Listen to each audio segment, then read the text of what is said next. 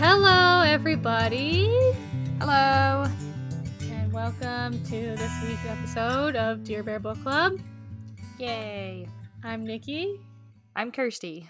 and I didn't forget to introduce myself. yeah, I hope you last time you flew that. straight in. Well, I don't know. I feel like we've done en- enough of these. People are probably know who I am, but like, hey, if you're listening for the first time, welcome. We're glad to have you here. This is a podcast where we talk about books. Yes. And things related to books and feelings related to books. The books that we're currently reading, Yeah. other things in our lives. books that are being made into movies slash TV shows. Yeah, our lives definitely. Yeah, so how's it going, Kirsty? What's uh what's new? That's going pretty good. Um, not a whole lot going on in my life. Um, my work life kind of winds down for the summer for a little bit, so um, That's nice. yeah. And I'm going back to school, so I'm kind of like winding down, but also like tidying things up that I need to prepare for like the person who's going to replace me. So it's been a little bit different. Um, yeah, So you've actually been very busy, is what you're saying. yeah, not relaxed at all. Um, just stuff going on, and like realizing like I'm gonna have to pack up. Um, Joseph's staying here for a little while, so like I'm taking the stuff that I'll need. Um, so I literally just put a box together today, and I put two books in it. That's all I've done so far. That's it. So Well, you know what? That's the important thing. You have to make sure you have books once you get there. I'm pretty sure I specifically packed like a bag of books that I was like, "Hey, these are the books I want to read." hmm like once I get there because all of our stuff was packed up for like three months basically before we found a house. But I Yeah. had one bag of books that I was like, these are the books I'm gonna read when we get when we get yeah yeah i have a bunch that like I, I really have to like figure out what i'm reading for like the podcast for the next little bit and we have like we're gonna come and see you guys so i need to pack stuff that i need to bring to you and like. Yeah. there's just all Oh. of these things back and forth well i have a bag Yeah. of your books Oh, that i yeah, was like right. i don't know if I, well when i'm ever gonna get to read these so i'm just gonna take them back to you Uh, well, okay. Here's what you should do: just take pictures of them, like which ones they are, so that you can borrow them from the library or Yeah. buy them buy them Yeah. on your own time. Then yeah because it's i'm just not getting to them and i was really keen to read one of them but it was really scary so i did i don't even know if i cracked it open because i could just see the front of it and i was like no um which we one were gonna that? that was the American Predator. yeah Mhm. and i was gonna one's read really it for a true crime episode and i just like could not um, it was scary. It's a scary one for sure. So that's kind of taken up a lot of brain space is figuring out what stuff i need what stuff i don't. Yeah. And my mom she had i sent her like some stuff. She was taking like a package back to the uk for me and in the package i sent her i had ended up with two copies of malibu rising because when we first started the podcast I knew i was going to do that in our first episode. And we recorded the first episode not in january when we released the podcast but in september and yeah, like so far ahead. I forgot I didn't pack it with me. I'd read it in the summer and I didn't pack it to come back immediately with me because we had a whole bunch of like wedding stuff we were taking back. So I left it with my mom to mail to me. So I knew we were recording the episode and I knew I needed the book. So I bought another copy of it. And then my mom eventually sent me the box. I should have just told her to take that book out because now I've mailed that book back to her. So she's been reading Malibu Rising. And is she enjoying it? I think so. Yeah, she said she's really enjoying it. She's like, it was a, it's like a nice fluff read. I'm like, yeah, but like you don't have to read hardcore things all the time. So, Yeah. um, and I thought she would enjoy it. So she seems to be, which bodes well. She was then asking me, um, she's like, oh yeah, you you've done another one of her books on the podcast, um, Daisy Jones and the Six, and I was like, actually, mom, we have not. we just Um, talk about we just it talk about it all the time. Um, but I was like, I think we're gonna do it when the TV series comes out. Yeah, I got my mom to actually just read that one. I sent her um The Seven Husbands of Evelyn Hugo and that one. Mhm. And she just finished reading that and she was like, "You know, I'm not really sure how to feel." Because she was like, "I've never had an addiction." And like so Mhm. much of Daisy Jones and the Six is about addiction. And she's like it's just like it's never something that I would want to read about or like I'm so glad that it's never happened to me. And I'm like, yeah, well, I think that's why it's important to read stuff like that. It's like gain a perspective. yeah more empathetic towards people who have gone through addiction Yeah. yeah so she, i think she, she um my mom wants to read that book so i was like well that's okay because it'll be packed in my box of things that i'm taking home Yeah. which is very exciting and it's funny because that i'm also reading a taylor jenkins reid book for today so or Ooh. have read a book for today oh my god I hope it's I hope you finished it. yes i did um yeah, well, I I only have one thing of business. I don't know. I've been busy the last couple of weeks. Oh my god, but Stranger Things. I know you don't watch it, but like holy crap. This season has been so good. I'm obsessed with it. Like this season might be mm, no, I, it's amazing. This season is amazing, but the last season when they were like super 80s like in the mall Mhm. summertime, I was like that's the best season. I love that season. The fashion, yeah like everything was great. They're just doing like God's work. The, these these Duffer brothers who are making this this. It's probably some of the best TV I've ever seen. so yesterday um joseph wanted to watch like the two episodes that came out on friday Mm, um mm-mm. no spoilers. I, I i can't give you spoilers so okay, great. that's fine great, um so because he he didn't really enjoy the last season very much so he actually like didn't finish watching the last season when it came out Mm, so in preparation for this new season he started watching all of it again so Yeah, i've been like I should've done that. around while he's been watching because like for a very long time i'm like if it's scary i don't want to see that my eyes can't see it like meh, meh, meh, meh, meh. um but i've been reading a lot of audiobooks so i'll just like lay on the couch listen to my audiobook play the game on my phone or play animal crossing on the switch and he watches it on the tv perfectly fine. I still get my feet rubbed. It's fantastic. Um so i've been like catching pieces of stranger things and then find myself kind of watching it for a minute um so i've been watching bits and pieces or i'll be like why is that happening so he's been answering some of my questions Evan hates it when I do that. so he's been really good about it. he's been saying, "Look, I think you should watch it." And I was like, "You know what? I think I will watch it at some point." So yesterday, Joseph was like, "Well, I'm not going to watch these two episodes." He's like, "I think you should watch all of it. We'll sit down and watch all of it together, and then we can watch them." And I was just like, "No, I'm not putting that pressure on myself. You can watch Yeah. these two episodes. I'm quite happy watching, rewatching a Netflix thing I've already watched, but Mm. I was quite happy watching it again. So I was like, you know what? Just keep doing your thing. Um, I don't want that pressure on me, and I will watch it with you. But I was like, I don't want to put any sort of like limit Yeah. on me binging this really quickly. Plus, I can then watch it maybe at my own pace. Yeah, yeah, So he doesn't have to necessarily watch things with me, but I feel like it would be better if he did. It was the same as like my Lord of the Rings experience. I just needed somebody that I could ask questions to, yeah. Or- yeah, yeah. to be like, no, that's explained later. I am Yeah. gonna watch it. Okay, good. You should. Um, I, I it's been so long since I watched like the earlier seasons, but hmm I feel like the first season probably has like a bit more jump scary stuff, so just beware of that. But like I Yeah. think the this new season might be the spookiest. Like it's still not it's And not I horror. see it's- a lot of the stuff, like the weird shit from this latest season. So okay, um, he has he's he's caught up. He's watched some of this season. You've seen this season? yeah, I've seen bits and bits and um of this season. I think the guy in this season is the scariest one so far. Oh, Vecna. Yeah. Have you seen him? Yes. Oh wait, well I also sent that picture to the group chat where he's like sitting in the makeup chair with Oh, like yeah. a caramel macchiato. Yeah. And I've seen some of the things that are like very pivotal and very much like um, Spoilery. spoilery. right. Like, have you seen like the last episode of like the volume one? Yeah. Okay, so I saw the very end of that episode. Okay, yeah, yeah. So I've seen Yeah. like a lot So of you know, that's, like, kind of The backstory of yeah. Yeah, I know things. No Um, spoilers. no No, spoilers. so I know I hate- some stuff, but I also don't care if things are spoiled for me. You're special in that way. Yeah, and that's okay. Which is sometimes why I like spoil things all the time on here because I'm like, everyone's like me. I have to remind myself, nope, that's not the case. People sometimes don't want things spoiled for them. But yes, I will watch Stranger Things at some point. But that has been taking up a considerable amount of time within our household too, along with the boys.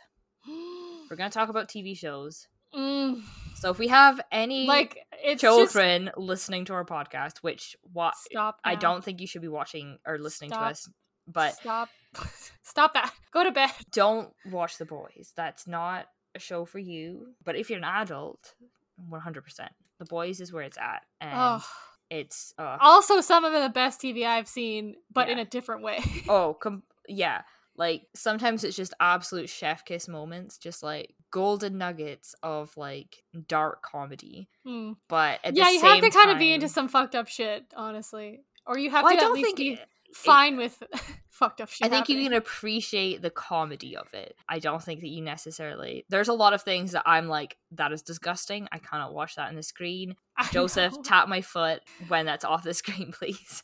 yeah, But at the same time, the like timing is golden. The, the, like like the parodies that they do. parodies and like even just like the social questions that they're like, think about this for a minute. It's like, yeah, because it's like superheroes and stuff, right? So it'd be like, if superheroes actually existed, what if they were assholes. this happened? Like, what if they were like killing civilians all the time accidentally And on like a ex- by exploding them? severe power trip. Yeah, yeah and like the whole problem with having like people with like superhuman abilities oh it's such a good tv show though oh, so good. And how many? So like this one will be the second last one. yep the penultimate episode Stressful. and the last episode felt like the penultimate episode it had like that vibe about it so oh yeah, like at the end. Yeah, I think that that. Oh no, wait. This is the last episode. no it's not we discussed okay. this last time Okay. um last time that we Right. viewed the tv show i looked it up and it wasn't okay. Right. Right. Right. yeah. Okay. you're good Good. Okay. Yeah, so that's that's what I've been watching, but you know what I've been listening to? And I feel like actually I'm going to shout out two things right now. Not that they need shout outs because they're very famous and anybody who's listening to this probably already knows about these people. But the song that I've been listening to most lately is called About Damn Time by Lizzo. oh my god Is it your favorite song of all time too? pretty much It's like literally me in a song. It's like I'm too fine to be this stressed out. i even like know I give a fuck way too much. bits of I the mean, me t- dance like Oh my god. yes. Okay, this is like a complete sidebar. Um, have to well, learn not, it. Not a sidebar. It's about this. Um, a couple weeks ago, we went out for our friend Graham's birthday. But It got to a point I was like, I want to go dancing. We ended up at the Lamplighters in Gastown Mhm. because we knew that they had like a dance floor that opens up at night. And I was at the bar and we were ordering our drinks, and the like person at the bar she was pouring my drink, and about damn time came on. I was just like, bye, I just of walked away from the bar um Yeah. because I was like, I have to be on the dance floor for this song. Um, Yeah. and fair enough, I was a little bit drunk and like trying to like do like some of the dancey stuff, which is not. But I could just see Joseph's like, you're having the absolute time of your life. To then It's- find out later that he, by this point, was like starting to sober up. I was not at all. So I just thought he wasn't vibing um with the place and thought he was having a horrible time. But I, it was actually because he was sobering up, and I was just Yeah. like on another level completely. I also power puked the whole next morning no. Oh no, that's so sad. while we were in a hotel room with Taryn and Graham. It was yeah. oh. That's that's never fun. That's never fun when you're puking and other people are around, as you know, because I puke like a freaking pterodactyl who's giving birth. What is that metaphor? I'm serious. When I puke, I literally do not hold anything back. I don't. I'm not gonna like. I'm not gonna give you a sound bite of that because it's horrifying. But like literally, it sound like I'm scream vomiting. yeah. You know, you. I do know, You've 'cause- been there. You've h- held my hair back while I vomited. Yep. And while your husband continued to give his drunk history, Just did not give a single shit. he was sat on the edge of the bath, continuing his presentation. Joseph was standing in the doorframe, and I was on the floor with you holding your hair back. Hmm. Honestly, I feel like I was most embarrassed to have like Joseph watch me puke. I don't know why. Nah. Maybe because he's like one of my best friend's brother, and I was just like, wow, this is so embarrassing. and this was like know. Maybe that's what it is. fairly early in our friendship. Yeah, too, like but we we were close, but like we weren't as close as we are now. So maybe that's why. we were a bit more close. Yeah, um, yeah, yeah. You maybe didn't know Joseph as much as Yeah. you do now, But That's probably true. Yeah. um, yeah. Oh my god. Anyway, I love that song. It really Sidebar from the encapsulates it really encapsulates everything that I'm feeling in my life right now. yeah. And it's about damn time. Turn up the music. Turn down the lights. Do you think we could get sued? Do you think we could get sued for Oh, that? No. No. No. Okay. No, this is like uh, a Lizzo appreciation. Yeah. We're not. That song is by Lizzo, Yeah. not me. I don't own any of it. Um, so the second thing that I've been listening to is a podcast. Well, actually, I've been listening to I just finally I don't know what the fuck is going on with Saskatchewan libraries, but it needs to sort their shit out because I put um the Viscount Who Loved Me on hold on April 23rd. I put the audiobook audiobook on hold and I just got it on Friday. Wow. And apparently, like I was reading about it, and like the library, like consortium of of Saskatchewan, apparently gives priority to members or something like that, so they can't accurately like predict a timeline of when you're going to get these books. And I was like, but I'm a member. Am I not? Is there something different? Do you have to pay to be a member or something? That seems weird. I know because in like Vancouver, when I was doing that, like when I had my library card in Vancouver, I always like it always gave me like an approximate timeline of when I could expect to get it. My understanding is with Libby, you can have multiple library cards on it. So, mm. do you use Libby or do you use something I use? Overdrive, but like when I looked it up, it said like it's it's the same exact thing. Like Libby and Overdrive are the same, and it goes to the same like li- like library website. Because like when Okay, you're, I think you can have multiple cards on it, so you could probably still get books from Vancouver. I can't. My library card Oh. expired when we were living here. They expire. Yeah, because I what I did was because libraries were so closed when I got mine, but they let you Ah. like get like a temporary like online one so that you could get services or whatever online. But they ended up extending mine. Like I think mine got extended for like an extra period of time because they were still closed down and stuff or they still weren't doing like in-person service. So then I Mhm. think mine was like actually god, I don't even remember. I think that they extended it for like an extra year and a half that they were then they were supposed to. I think it was supposed to be only for like 6 months or something. But then eventually it was like literally the week after we moved here. They were like your library card has expired and I was like, "Well, damn it." Hmm. It said like I just went on to like types of membership for Burnaby Public Library, and it's like a library membership for everyone. Most are free except for subscription membership. So it seems like there's tiers. Mm. So like the general membership is your like live within Burnaby. The subscription membership is annual. Honestly, I probably would if it was a reasonable pro- price. I probably would pay for a subscription to the library because I use it quite frequently. Oh yeah. Well here it said individual forty dollars annual. Oh, pff, yeah. I definitely Yeah. spend like if I would be buying those books or like paying Yeah. for those books on like yeah, it would be more than that. I do have a bad habit though, is if I read a good book, I will then go and buy it. mm. Which that habit needs to maybe stop a little bit. Well, or you can just wait for that book to go on sale or if you have like plum points or something like that. This is true. Yeah. I, I ended up getting the one that like our next read along. It came through as the audiobook. I put both the audiobook and the ebook on on hold Oh, okay. and it came through and I, I was like Ugh, it's a bit too early because i still have to Mhm. read one more book between this episode and that episode so i was like i'll just put it off for a few days and see what happens but if all else fails i know that there's copies at the physical library so i could always go into the like the actual library and pick the book up so yeah. libraries are great support your libraries Yeah. anyway the other thing that i've been listening to is tenfold more wicked Oh, okay. which I'm sure if you've listened to My Favorite Murder, and it's on the Exactly Right network, Mm-hmm. and they had her, so the host of the podcast, Kate Winkler Dawson, on an episode of My Favorite Murder the other day. I've already listened to like three of the seasons. She's just really good. She's really smart, and she has such a like a really soothing voice, even though it's like horrifying stuff that she's talking about. But Mhm. the first episode or the first season i can't remember what the first season was about it's been a while since i've listened to it but the second season was about like burke and hare which was like Yep. so interesting and like I've, I've heard a bit about them but like going like super into in depth about them was cool and she only I does did them for my drunk history. you did the first one? The one we were in the cabin. Oh yeah that's right don't drink ladies and gentlemen your like your brain cells will die Uh, your, your brain cells will die because i don't remember half the shit I think I was the first person to go that night too. The second did night mine. right No, Oh, first night. okay fuck i don't know I did mine while I was in the hot tub and read it entirely from the Wikipedia page. Yeah, that's right. Yeah, they're very interesting. And yeah, she only does like historical true crime. So that's kind of cool. And Mhm. yeah, she just has a very soothing voice and I like listening to a lot, except for it gets kind of scary because the other day I went, I took Aldi for a walk and it was like getting dark and I was listening to that, like to her podcast in my ears and it was like um, i should probably go home now. I mean i have a giant dog that would probably protect me with his life but probably being the operative word there but um, also he like pisses his pants when anybody he doesn't know comes to the door so yeah i so don't maybe know. not the best he'll just bark. He'll bark and make a lot of noise so maybe that'll just draw attention to us. That's that's the max he can do. Yeah maybe lick your face a little bit too. yeah. Uh, okay well that's it from me. Okay. Should we start? Yeah okay, you're up first so keep going. Okay, great.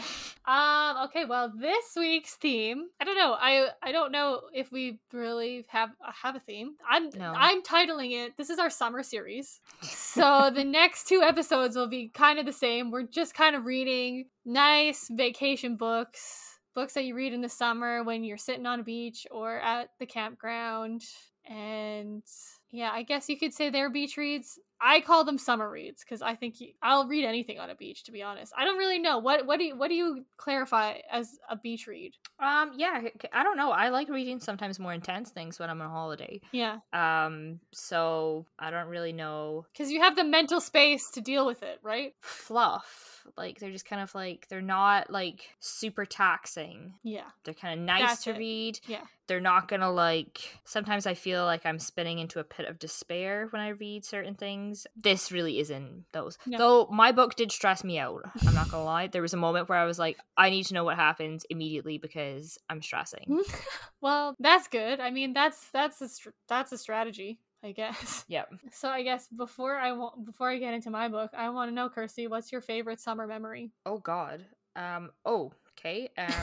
Just like of my entire life or uh, yeah anything like what's when you think about summer what do you think about? Or do you have a uh, specific memory that you think about when you think of well, summer? one of my favorite like all-time summer memories and i have two that are really sticking out here is when i was like oh god 16 i think my last like full summer i had in scotland was just like one of my favorite summers. Like we did a like we we spent most of our like vacations just like we had a little like caravan trailer that we take around Scotland and I love the west coast of Scotland. I like grew up on the east coast, but I adore the west coast and we would go to like stay like really far on the west coast. We'd either stay like in Fort William, but then so there would be places that we'd stay that were like full on campgrounds, and then there was a couple places that we'd stay where they were like considered you'd like pay to stay there. It was considered like a campground. They'd have water, but it had no electrical hookup. It was essentially just like a plowed farmer's field hmm. on the side of a Yeah. And some of my favorite like family memories are from those times too, because that was like the last full summers that I had like in Scotland, but also once we moved, I was kind of like coming to the age where I was going to graduate and stuff and like head off to university. So like I wouldn't say it was like the last year I felt like of like childhood, but it kind of m- was definitely more of that time. I did have responsibilities because I had a job and stuff, but there was definitely less responsibility mm-hmm. than like yeah. the years to come. And we did like a bunch of hikes. And when we were staying in Fort William, we stayed at, at like a campground that was at the foot of Ben Nevis, which is the highest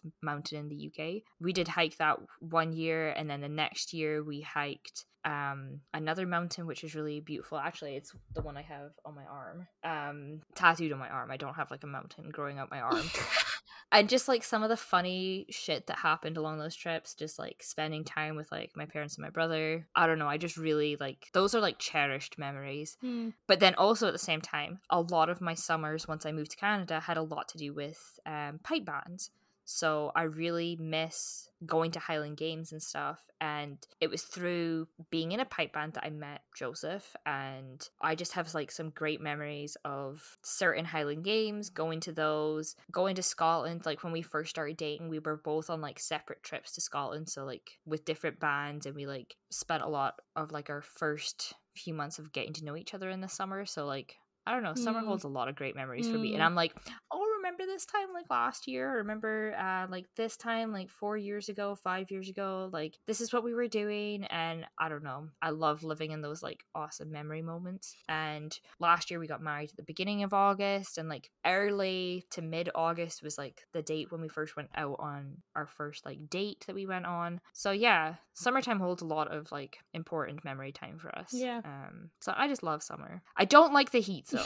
Not gonna lie, fucking hate when I'm just like covered in sweat. And pipe bands are the worst for that because you're like literally actively choosing to wear like a full wool outfit. Oof. Oof. Wool socks, wool kilt, No. shirt, waistcoat, No. hat on your head. No. Like, and it's not even like a baseball. There's no shade from this little hat. Like, yeah, Mm-mm. so much sweat. Mm. I haven't played in a pipe band for like five years now, and I don't miss that at all. I miss going there and like being in the beer tent with people and like competing. That was always fun. But yeah, yeah, there's just something nice about that. Yeah. But yeah, I love summer, Hmm. just not the heat. Hmm. I'm also very, very pale, so like me and the sun don't have the best relationship. Even if I sit and like continuously put sunscreen on, I will burn. It's so annoying. And then the bugs come out and I'm allergic to mosquitoes, so then I come out in like these big welts and yeah. Yeah. So maybe I don't like summer. Actually, fall is like peak peak time for Yeah. me. When there's still a couple hot days, but it's kind of cooler. That's my like optimum temperature range. I think like when you get to be an adult, that's true. But like when you're a kid, summer is just Oh, it's really just a tragedy. months of freedom. Yeah, it's a tragedy that they let you have two months of freedom in the Mhm. summer as a kid, and then when you grow up and become an adult, they're like, "Jokes on you! You have to fucking work for the rest of your life until you're dead." Yeah. So I am going into education, so So you'll have summers off. I'll have summers off. Must be Then I- nice. but then you have to deal with all of the other stuff. Nah, that's true. You're right. I, I, Yeah. yeah, I'll take the And you like like can't take vacation pretty much any other time. any other time and the prices are higher. Um That's a good point. so You know yeah, what? Why You have I a point. this again? You have a point. Oh, because you're passionate about it, remember? And you want to shape Oh. young minds. Yeah, yeah, that's right. okay, so oh yeah, so what's your favorite memory? Oh well, uh, memory. uh, well, I don't know. I have a lot.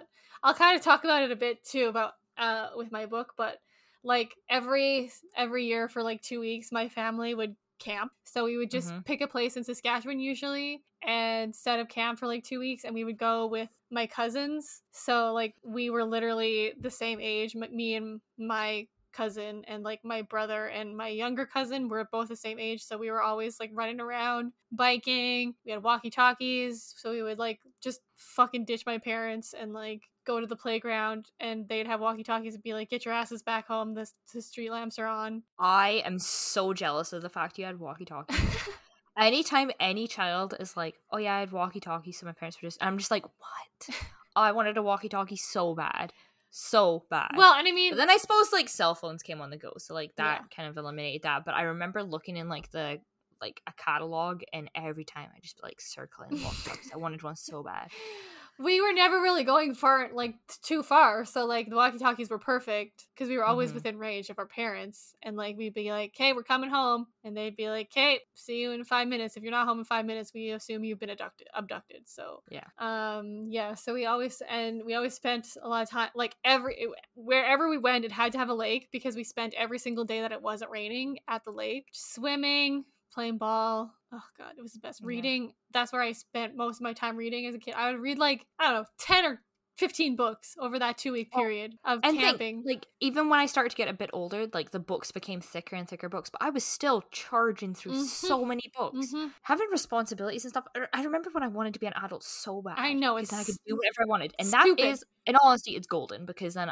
Sure, I come home from work, yeah, have a glass of wine. Nobody's gonna tell me no. But at the same time, I gotta do all this other stuff. yeah it's not worth it. like it nobody prepares you for that. the drinking is not worth it and you think like yeah anyway you're right it's it's true it's true but i think probably my favorite trips were like once i once we started to get a bit older so i think it was the summer uh of like grade 9 like gro- going into grade 10 we went to like bc to visit my aunt So that's like a Mhm. pretty like sizable drive, so 19 hours. But like we took like a week essentially to get out there and we were just kind of like meandering along. Anytime we would see something we wanted to do, we would stop. So we saw a lot of really cool shit and we camped at some really cool places because like we would just like go until we needed to stop and then we would find a campground that was near us and like stay there. And then like Sorry, I have a really random comment. yeah. we do have quite a few followers that live like within Europe, within the UK. Comprehending a 19 hour drive is insane. So you can travel from like the like northernmost tip. Actually, I better Google this. Um, that's 15 hours. That's from the top of the UK to the bottom. so you going from east to west in Scotland is like I don't know four hours. Yeah. I think. So like the idea of you crossing partial like of the country and it takes 19 hours. I think in total for you to cross Canada end to end, if you were to do it nonstop, is something like 23 hours. But obviously, like that is without stopping at all, um, and that's just not possible. So I think like to go end to end, it usually takes people about a week, five to seven days. I don't think people sometimes realize how big Canada is. Um, Well, and I think like if you were looking at it like as the crow flies, it wouldn't Mhm. take that long. But like once you get into the mountains, it gets fucked up because you have to like wind your way through the mountains basically to like Yeah. get up and over the mountains. So yeah. But like that was one of my favorite trips because we just like we would just stop whenever we wanted to stop and like see what we wanted to see. And then we stayed at my aunt's place in Mission for a week and then like we took a week to, to come home. So it was like three weeks of vacation. yeah, And like then the next year we did the same thing, but we went down into the states and did like the Black Hills, we did Yellowstone, we did Wyoming, like all that kind of stuff down there, which was like so fun too and different because like it's the states, so there's always some weird and cool stuff to see down in the states. Like hmm Mount Rushmore is like I don't get it. I don't I don't get what what the pe- appeal is. Mhm. I mean, it's amazing that they carved all those faces in the mountain, but yeah. I don't know.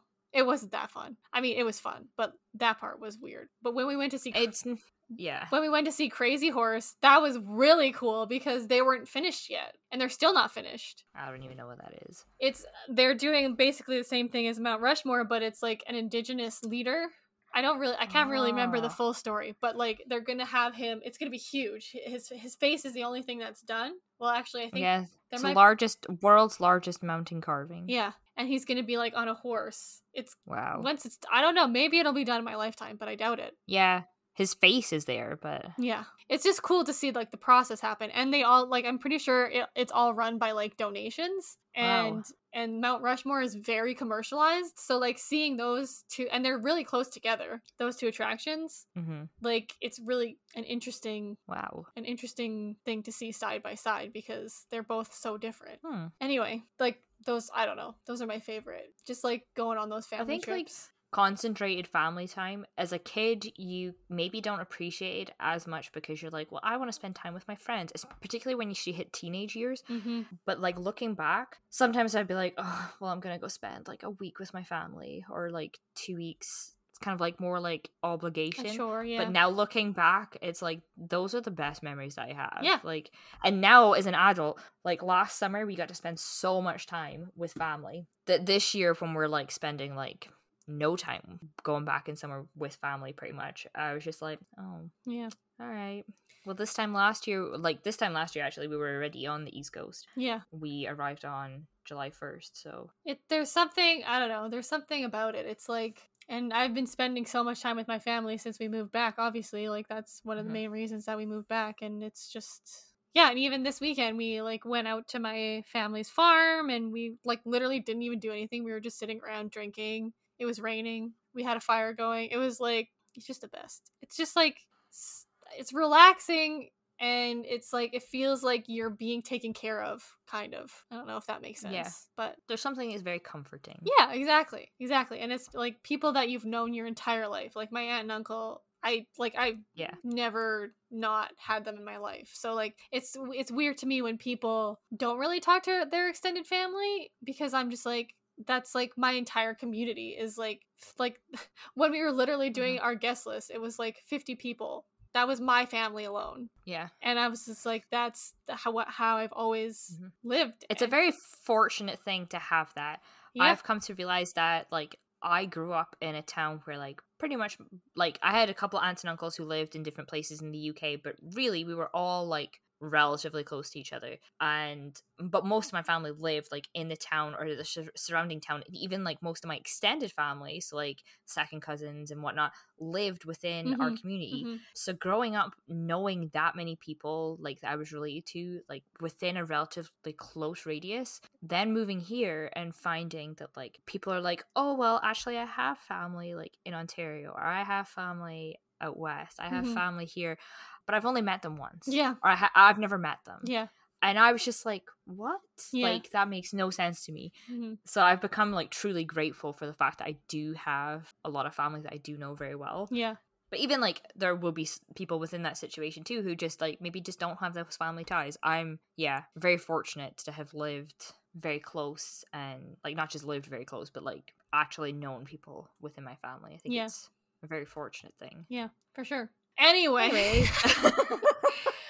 okay. We've been going for 45 I minutes know, and and we, we haven't haven't even even talked started. about book Oh, yet. God, I'm so sorry, everybody. Okay, this one, I promise, this one's gonna be. I didn't put any sticky notes in this book, guys. Like that's crazy for me. yeah, that's a big thing for you, I know. not for me. I like forget all the time and never do that. Um. Okay, so my book for our summer, like first part of our summer series, is what? Why are you laughing? at me? I just laugh at we haven't even introduced the book. Oh yeah, I know, I Um, know. So my book for the our first part of our summer series is called Every Summer After by Carley Fortune. Look at how pretty the cover is. It's so lovely. And even the one, I don't know where the other one was from, but it has like an orange writing and it's like some people jumping off a dock, I think. Maybe that's the UK version. I have Waterstone's page open, so I'll look and see. Before I was coming, oh yeah, it's orange writing, and then, um, yeah, like a summery sky and people jumping off. So it's definitely it's available. That version's available in the UK. Okay. It's published in 2022 by Penguin, Canada. Actually, so like I said, it's by Carley Fortune. Evan thinks that that's a pen name, which it might be. She's like a writer. She's been a journalist for Refinery 29. Oh no, she was an editor for Refinery 29, The Globe and Mail, Chatelaine, and Toronto Life. She lives in Toronto. And this is her first book, and like honestly, great job. Yay! Also, um, like I feel very lucky because I bought this book at Costco and got a good, pretty good deal on it, to be honest. But also, like it was the last one, and I didn't see any more, and I was like, oh well, I've been wanting to pick this up, like I should pick it up, and then I, Mhm. I didn't see them anywhere else. Like I picked up this book and another book, like it was a different book underneath it. Okay. So I think it was the last one there. So I think this copy was meant for me specifically. So sorry, just to backtrack. Yeah. The covers Yeah. when you go on Carley Fortune's website. Yeah.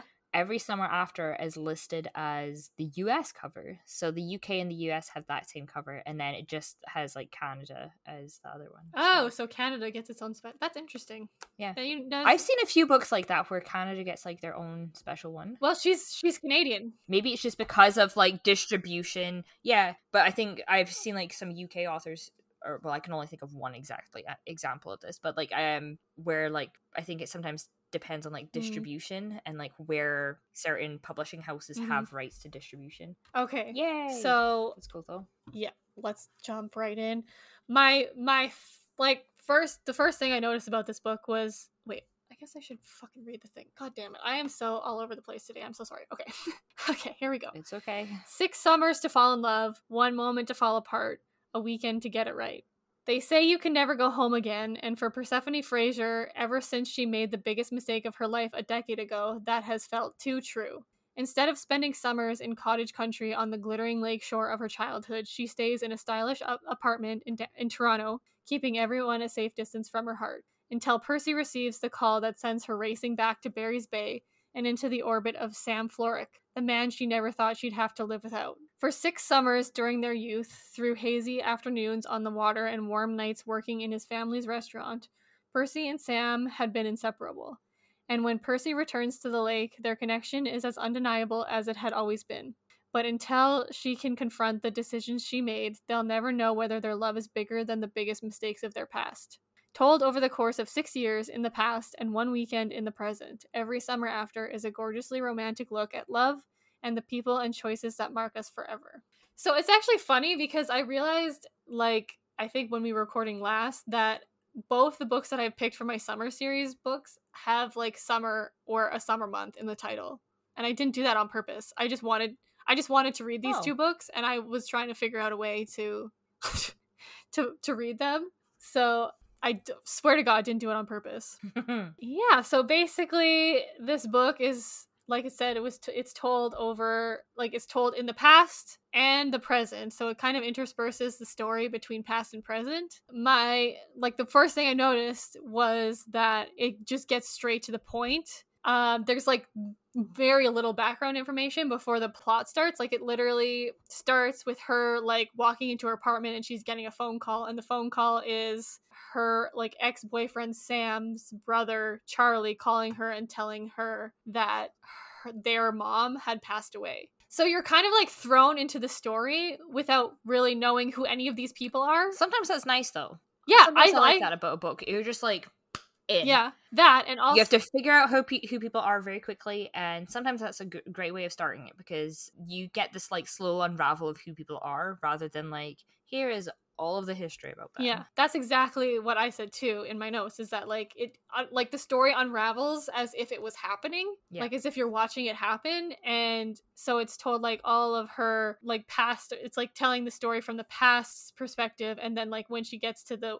like the present chapters, Mhm. you're finding out things about them, and then it'll be like, oh, this mysterious thing that happened. And that I think, I mean, it's kind of annoying in a way because you're like, oh, I just want to know, like, I just want to know what happened. Yeah. But it, I think that also is what keeps you reading. You know, like that's how, like, the suspense and the like the build up. That's your, Yeah. that's your like, I don't know what I'm trying to say. Well, I I get what you're trying to uh, trying to say here. Yeah, Like, there's a word. There's a word for it, but I can't remember what it is right now.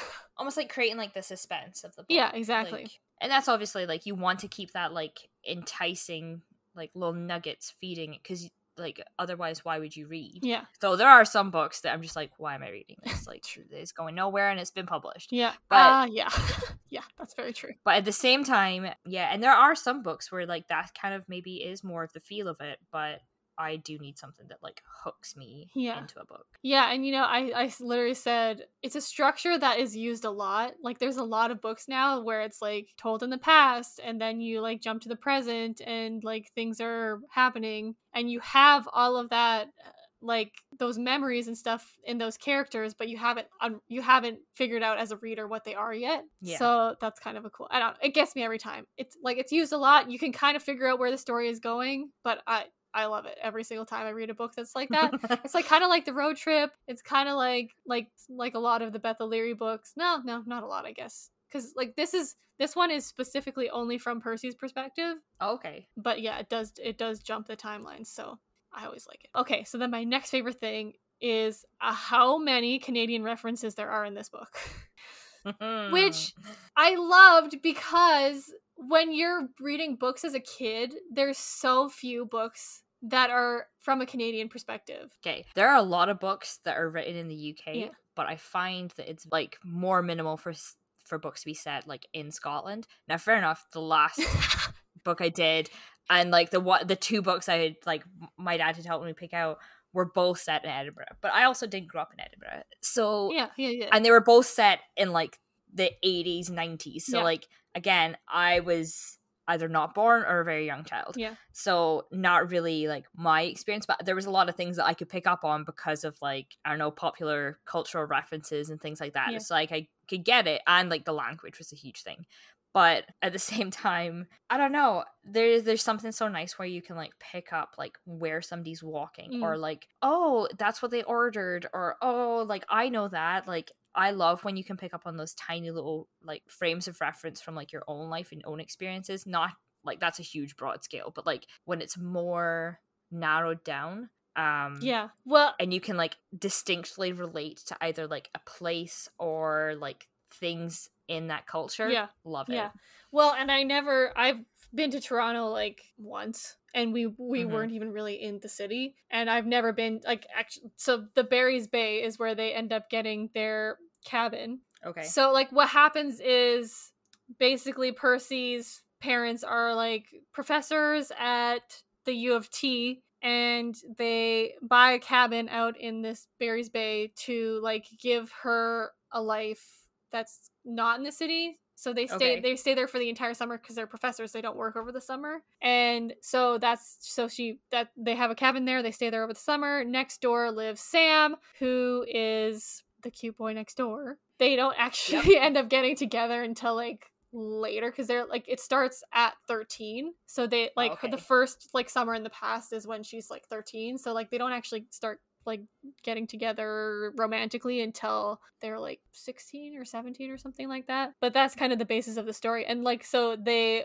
own a cabin or cottage or whatever on Barry's Bay, which actually is a real place. So that's kind of cool, but I've never been there. But it just like like it reminded me of like being on the lake when we were going camping and like it's just like that nostalgia but also Yeah. like the references were like so she she has to stop at a Tim Hortons on the way out of town uh like in the present and then like in the past it talks about like her mom buying a Hudson Bay blanket you know those like wool like Hudson Bay blankets that were the ones really with the stripes. Yep. and um like pierogies which is not a canadian Mm. thing but it's really big here especially like in saskatchewan there's a very high population of ukrainian people so Yeah. i grew up with like sausages and pierogies and that was like a like a staple meal for us and my grandma like taught me how to make cabbage rolls like we're we my family has more polish roots than ukrainian but like i said there's a r- really high like eastern european population in saskatchewan and i think probably in toronto too because they mention it so much. Mhm. but it's just like having those because obviously like reading books when i was a kid and even now it's like the states is not that much different than canada.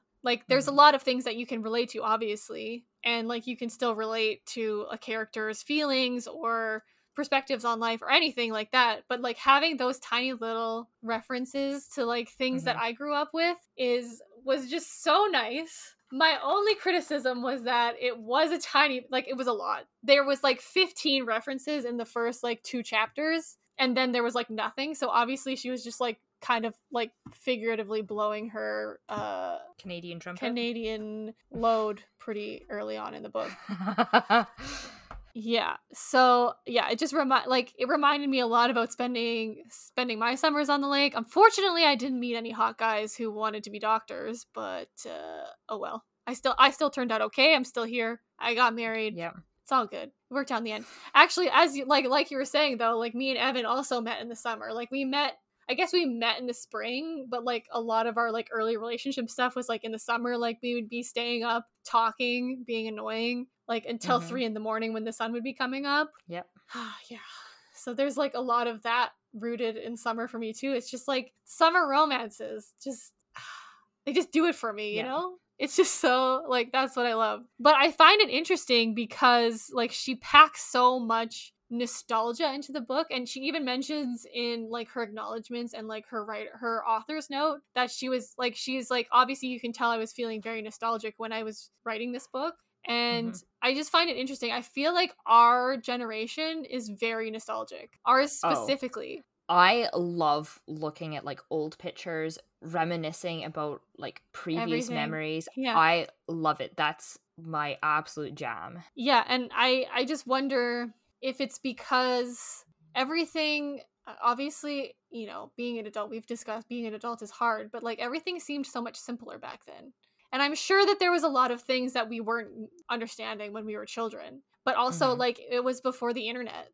Like all of this shit that like we're dealing with now with social media and like people shitting on each Mhm. other on the internet all the time Yeah. we didn't have that and we were the generation that still went outside and played and so i just find that interesting that like our like people of our age are always Mhm. really nostalgic and i always feel like i'm constantly trying to feel the way that i felt when i was a kid and maybe that's for every generation but yeah. I'm always trying to comfort myself like that when I get stressed or am having anxiety like I'm I'm constantly trying to go back to things that made me feel good as a kid reading hmm you know like whatever it is that was my like comfort blanket when I was a kid like I I Yeah. constantly go back to that and I'm not sure if our parents really did that they Yeah, I don't know. I feel like our parents are were always like constantly charging forward but maybe that's just my own thing No. I don't know. Okay.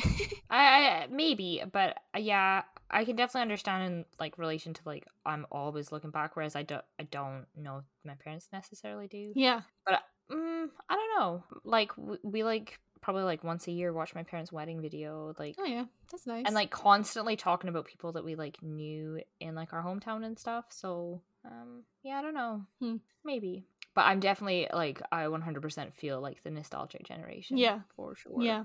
And like I mean, like think of all the memes where it's like you're a 90s kid if Mhm. you get this reference and like Yeah. anyway, it's it's interesting to me, but I think it's also because like I mean, when our parent like my parents bought my childhood home for like $65,000 Yeah. and now it's worth at least 4, I would say. Mm-hmm. 400,000. And like yeah, I mean, you read all the statistics and I think it's probably a bit worse in the states, but like the the median wage has not gone up with the amount of inflation. So I just think that contributes to it as well because I think our generation is living such a different life than our parents. Yeah, but we've also been brought up to un- to think that what the like doing all these things in like a kind of not necessarily a set order, but these are all things that you need to achieve in your life. Yeah. They've been like ingrained into us. Whereas I Mm. think like potentially we're now realizing, yeah, that's not going to happen for us. And Yeah. I think that that's like a very difficult thing to overcome because there are a lot of people that have achieved that within our like generation but there Yeah. are going to be a lot of people who can't Yeah. and it's not through any sort of like physical not like being good enough or anything like that it's just that the markets are changing so often and so Mm. frequently that it's just not going to be physically possible Mhm. the way we buy houses and the way we like live within houses is going to drastically change Yeah. within our lifetime like the likelihood that i'm potentially going to own a house with somebody else that's not just my husband is higher yeah. than than like my parents ever having to do that Yeah. so the way we like structure our families and relationships are going to change Mhm. Mhm. Yeah, but then that's changed throughout time anyway true. so So we're not we special just have to what you're embrace saying. it no like but it just i think it's maybe happening more drastically now yeah. than it I think you're right. Yeah, yeah. I think you're right. but that's the the whole like thing of like technology and everything has just like skyrocketed it's all of these other things are also doing the same thing like you can't expect like certain things to be changing at a slower pace that would have been a more like like an evolution of things when you're like pushing that evolution to happen within other areas Yeah, i think Right. culturally if one thing's going to start or multiple things are starting to like i don't know advance then other things are going to like change drastically as well Yeah. Yeah. maybe Yeah. who knows maybe i'm completely wrong Anyway, that's something I think about a lot is like how nostalgic we Mm-hmm. millennials are. We're always fucking shit up us millennials. Anyway, I feel really bad because like I like I said, I really did like this book, but I Mhm. feel like there's there was there's nothing really to analyze about it. Like it's not that deep. It was just a good book about like a couple's like evolution. and you know what sometimes you need that like i It's the perfect summary. that kind of makes me, me makes it very similar to like one day where you see that evolution throughout Mhm. you miss whatever happens out with like one day it's happening on the same day Every year. for years Yeah. yours is happening for every summer and you like miss all of that other part of the year kind of Yeah. Like she does That's go a bit into yeah. about it. Like she explains like what happened over the year or whatever. But it's Yeah, usually like, like- every like first chapter of like the next summer is it's always just like starting off like oh they're they're arriving and she's just like reflecting on the last year or whatever. Yeah, which is kind of nice. But then, like things like w- with one day, you kind of like piece together, like, oh my god, she's now doing this with her life. This must have happened within her last Mhm, year. mhm. Like Yeah, yeah. sometimes I like that because, like, with like my book, um, yeah, no, I have to save that. Okay. Um, but like within other books, then this is not giving too much away from my book. But like in other books, you kind of like all of a sudden i like when you see the progression of like the relationship then becoming like either acquaintances or friends and then how it becomes the next Something step more, yeah. when you miss out that like kind of part it kind of like irks me a little bit mm-hmm. because i like love to read about people falling in love Yeah. i think it's, it's, the such best. a wonderful magical experience Yeah, it's the best. and like i love and i think like me reminiscing on like the summer of 2015 is one of my favorite things to do Yeah. which is kind of funny in some ways because like the beginning of summer of 2015 not so hot for me Turn- that's okay turned out okay. um but it turned out okay in the end and it's one of like I can tell you certain things that happened on like certain days of the week and then like the next week I can tell you exactly what happened on certain days too like because that is all part of like my love story with Joseph and like how we like fell in love with each other how we got to know each other like yeah and i think all of that's like really magical so i sometimes miss it when books don't like delve into that. Yeah. And my book did delve into that in some regards but in other regards i'll like talk about it. It just kind of missed it a little bit. Hmm yeah. Hmm i don't know if that makes any sense. Yeah. Yeah no it does. Um like hearing yours where it sounds like you got that kind of slow burny like yes. them getting to know each other yes. and them getting and there's nothing really like there's not that like hero journey kind of thing where there's like this peak moment or anything like that. I love those kinds of books and it may just be like well nothing really happened in the book but like and again you enjoyed it and that's a huge thing. If you didn't enjoy it and nothing happened there's a problem Mhm. somewhere. Yeah. If nothing ha like nothing major happened but you liked it and you really enjoyed it that's completely different. Yeah. um yeah and i mean it is it's still sexy as hell. Like oh is there some spice? it's kind of it's kind of weird because they're like kids but like by the time they're doing sexy stuff like they're They're older. adults. Yeah. Yes. And how many chilies out of five? Ooh i think um uh i would i would say a five like they're they're pretty Oh, good. okay. yeah. Like okay so like this is the one the one quote that i saved and i literally was like fanning myself with a book after and evan was like whoa you okay? And like nothing even happened. Like it wasn't even anything like okay so they read it to me. I'm ready. they did the thing where she was like i like someone and like obviously it's him. I know i know i know i know i know, I know. and she's like so he's saying who is it? And she's are uh, they they're teenagers at this point. they're teenagers yeah Please. yeah. Oh thank god. Yeah. And she's like who he's like who is it? And she's like i swallowed thickly then whispered i think you know S- Sam stayed silent, his mouth inches from my own, but his thumb began to move in back and forth strokes across my wrist. I want to be sure, he murmured. I was like, whew! I don't know. I just like it when men murmur in books. Like, just like in my mind's eye, I can see it happening. And I'm just like, he's like murmuring to her, like in her ear. And I'm just like, hot damn, yeah. That really does it for me. I don't know why. Yeah Right? no there's something about like that like awkwardy almost like teenagery like n- quality of like you're so and ugh, you know me and joseph we're so fucking awkward that like the fact that either of us even admitted to each other that we liked each other Yeah. it was a huge deal yeah. um and we were 100% it was like teenagery like we were oh, yeah we were out like one of the first times and we had people beside us who were like hold her hand we were in our 20s like yeah. so like this gets to me because one it like fires up all of my anxiousness and like as a teenager like oh hardcore memories of being like on msn messenger being like who do you like Yeah. And, oh it's hitting me hard in the feels Yeah, I mean, like, uh, yeah. So it's just, it's really good, like, bringing back all of those, like, first love kind of annoying shit that you used to do when you were a teenager and you, like, didn't know how to have an adult relationship yet. Um, Yeah. yeah, so almost done. I'm getting there. I feel like the ending might have been a tiny bit rushed. It ends pretty much how you think it's going to end and how you want it to end. Mhm. Um, and I obviously don't want to give too many spoilers, but do they get married and have babies uh, I don't. It doesn't say, but you know Okay. they're together. okay they're together at the end.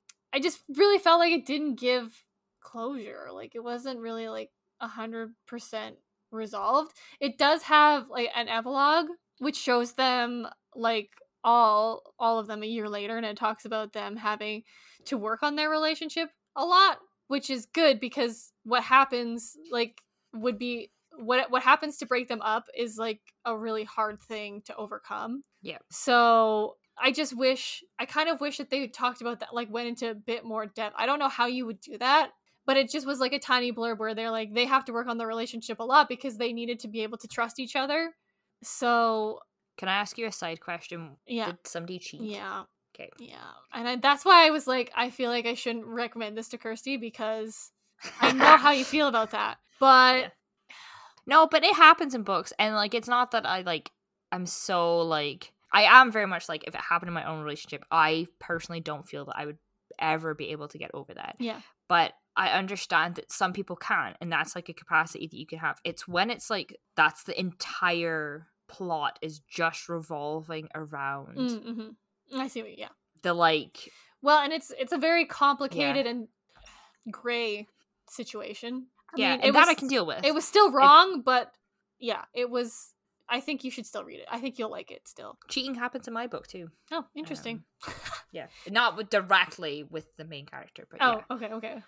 Yeah, I just wish that like that part could have been fleshed out a bit more. And I don't, like I said, I'm not really sure how you would be able to do that without having like more to the story and having it be like a shortened version. And like I liked the way that the story ended because she did, she does say at the end of her like in her acknowledgments and in her author's note that she wanted the story to end happily, which I find Mhm. interesting actually also because when I was taking or when I was in high school.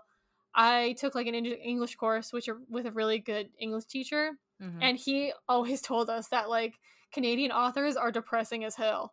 And I don't really have much to like compare it with, but I just was I like that she went against the cultural norm apparently of Canadian authors being really depressing. Um I think probably it's be- oh god, I think probably it's because it's so cold here that everybody just gets depressed in the winter. this is true. Um yeah, I just wish that like that part had been fleshed out because I obviously romance novels are so often like they get together in the end and then it's over. Like you never see them. like a set trope. Yeah, you Like- never see them get over the honeymoon period and like get into the real work of like being in a relationship.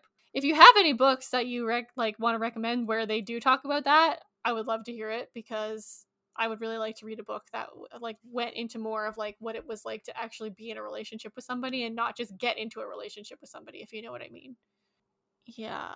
Uh, what else? Okay. So yeah, the last thing is that like the blurb at the back so they have she has a little bit of like um it's like a reader's guide kind of thing. So there's like a few Mhm. questions, a few discussion questions. There's Carley's reading list, so there's like a few books on here that I might actually take a look at. One of them is by Taylor Jenkins Reid actually. Which one is yours? Uh, maybe in another life. It's not that one, but Which one is it? Forever Interrupted. I think that one's Oh, really okay. depressing because I think I've read the like summary on that one and I was like I cannot read that. I will be too sad. Uh-uh. That's about um like one of like a spouse dying, isn't it? yeah, and they've only been together like months. Yeah. Like they met each other around about Christmas and then they get married. So his mom doesn't even know that she's like A thing. a thing. Yeah. I read the synopsis of that like yesterday, so Yeah. Um yeah, so she just has like a bit of that stuff and then like she has like a little blurb at the back and it's like behind the book Mhm. and she just like basically talks about the inspiration for the book. Actually, they her parents met in Scotland and they lived in Australia Oh wow. for a little while. So she's like had a really cool life actually. And then she kind of talks about how she was an editor and she was reading all the time and she like kind of fell out of the habit of reading and then she like started picking up she even says like I'd like to know uh, I wish I could remember precisely which one started me on a roll of reading women's fiction and romance and young adult novels a few years ago. I'd like to know so I could track down the author and thank her with all my heart. It could have been Christina Lauren or Colleen Hoover or Jenny Han or Angie Thomas or Emily Henry or Tahereh Mafi or Sally Thorne or N- Nicola Yoon or Hel- Helen Hoang or many, many others. What I do know that once I started, I couldn't stop. I went from reading a handful of books a year to downing several a week. So I feel like that was like similar to my situation too, is that like yeah. I just started decided that I wanted to start doing things that I liked again and Yeah. reading was one of those. Yeah, so she just kind of talks about like how she got into writing this and she decided she wanted to write a romance because of all these people or all these books that she was reading and she Mhm. wanted it to like end happily. Yeah. So I just like hearing all that stuff about like and like who inspired her for certain characters and stuff like that. It's just a really cool thing to have like as part of as part of the book experience, I guess. hmm Ah, da, da, da, da. Okay, so I would rec- me- recommend this book to you, which I which I already have. I literally texted you like five seconds after I finished this book. And it's so funny that we both bought the book on like the same day. yeah, I know. Or days apart. So that's why I knew. Like, I was like, I gotta tell Kirsty she's gotta read it. Yeah. I think any Canadian reader like would like it as well as long as you like romance novels. And it's I think it's it could be like young adulty too. Like I think like older young adults could definitely read this one because it has that Mhm. por- portion where it's like they're younger. Mm-hmm. It does get a bit spicy. Like I said, it's like five chili flakes, so it does get a bit spicy. So maybe not super for the younger kids, but I think if you're Chili like, flakes, yeah, isn't that what it was? chili peppers. Oh well, whatever. the flake would just be like, sorry. same thing, same difference. I don't let Evan put too many chili flakes on my stuff because I don't like it too spicy. Chili flakes are still spicy, But yeah, they're like little flakes. I guess. sorry. Of all the things I could have picked up on, sorry. Anyway, Uh, yeah. So four and a half stars. It would have been a perfect five if it wouldn't have been for the excessive amount of Canadian references and the ending feeling a bit rushed. So there you go. Four and a half stars. I think I gave it five on Goodreads, honestly, because they don't let you do half half ratings. So I did love it. Yeah. I loved this book. It's such a good read. It's I like I devoured it, and it kind of got me out of a reading funk, which was nice. So I'd like Love to that. I'd like to thank Carley Fortune for that because I w- it wasn't really that I was like not enjoying reading, but there was just nothing that I was like devouring like that way, you know. mhm. So that was really nice. Thanks, Yay. Carley. Maybe we can have you on one sometime. That'd be awesome. And I'm very and I'm very much looking forward to her next book. I don't know if there is a next book, but I would definitely read like anything she she puts out because I think this one was a pretty pretty banging debut, if I do say so myself. Yay! That's great. Yay, I did it. So, my book that I'm doing for summer reads series is Taylor Jenkins Reid Maybe in Another Life. Cute. I should have said that it was Maybe in Another Life by Taylor Jenkins Reid. That's a better way to phrase that.